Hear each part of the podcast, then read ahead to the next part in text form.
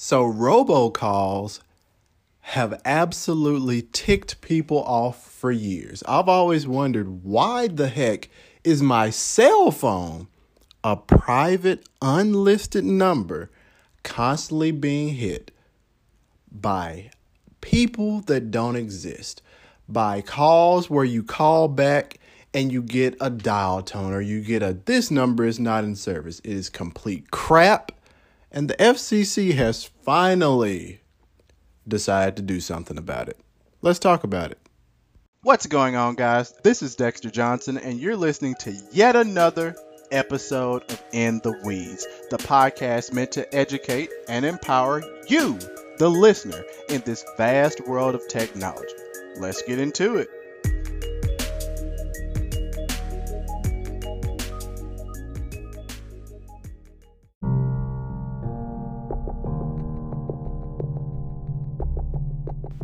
So I'm sure that you're sitting over there shaking your head and you're about to ask me the age-old question, Dexter, what does this mean? So by June 30th, 2021, the STIR/SHAKEN protocol is what's going to have to get put in place. So what does that mean? It means that calls are going to be validated and authenticated. So therefore, someone who does not have a caller ID cannot pass through and hit your number. So this is honestly one of the few good things that Ajit Pai has tried to push through during his tenure at the FCC, besides being in the back pockets of all of the carriers and loving them. But that's a completely different story for another podcast.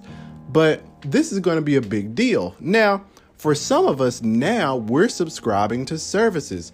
Companies like AT&T, Verizon, and others, they offer plans and they offer services that allow robocalls and suspected spam calls to get blocked at an additional monthly cost. Or it might not be a monthly cost, but your bill might be a little bit higher because they wrap a lot of stuff into those various quote-unquote charges at the end of every month. Or some of us subscribe to a popular app called Hiya. That's what I use, Hiya. It's available on the Google Play Store and the iOS App Store, and it's essentially a call filtering application.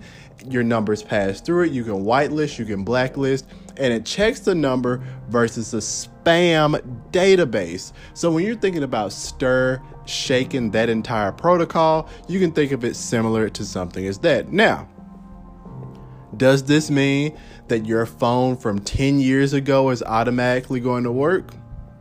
No. So lots of new phones. So like if you're running the latest iPhone 11 Pro Max, if you're running the latest Galaxy S20, you're going to be fine. You're going to be 100% fine. But older phones are simply not going to work with this new protocol. So that tells us right there that there's going to be some type of tie-in to the specific network connections and the underlying pinnings and the underlying design, which means you're going to be needing to run latest and greatest for the most part. Now, with that being said, of course, your flagships, you're going to be fine. Of course, maybe your 1 to 2 year old flagships, you're going to be fine, because as I've said, this has been in the works since 2018. So guys, STIR/SHAKEN is certainly going to shake some things up. It's probably going to piss some people off, because that's what happens when you try to make things right in the world. It's kind of like Google of all people wanting to stop ads. And we know that half of their business is ads. But of course, that ticks people off because people try to invade you. People try to get to you as much as they can. So I think this is absolutely great. I'm going to put a link in the story for you guys to take a look. And guys, until next time, I'll holler at you.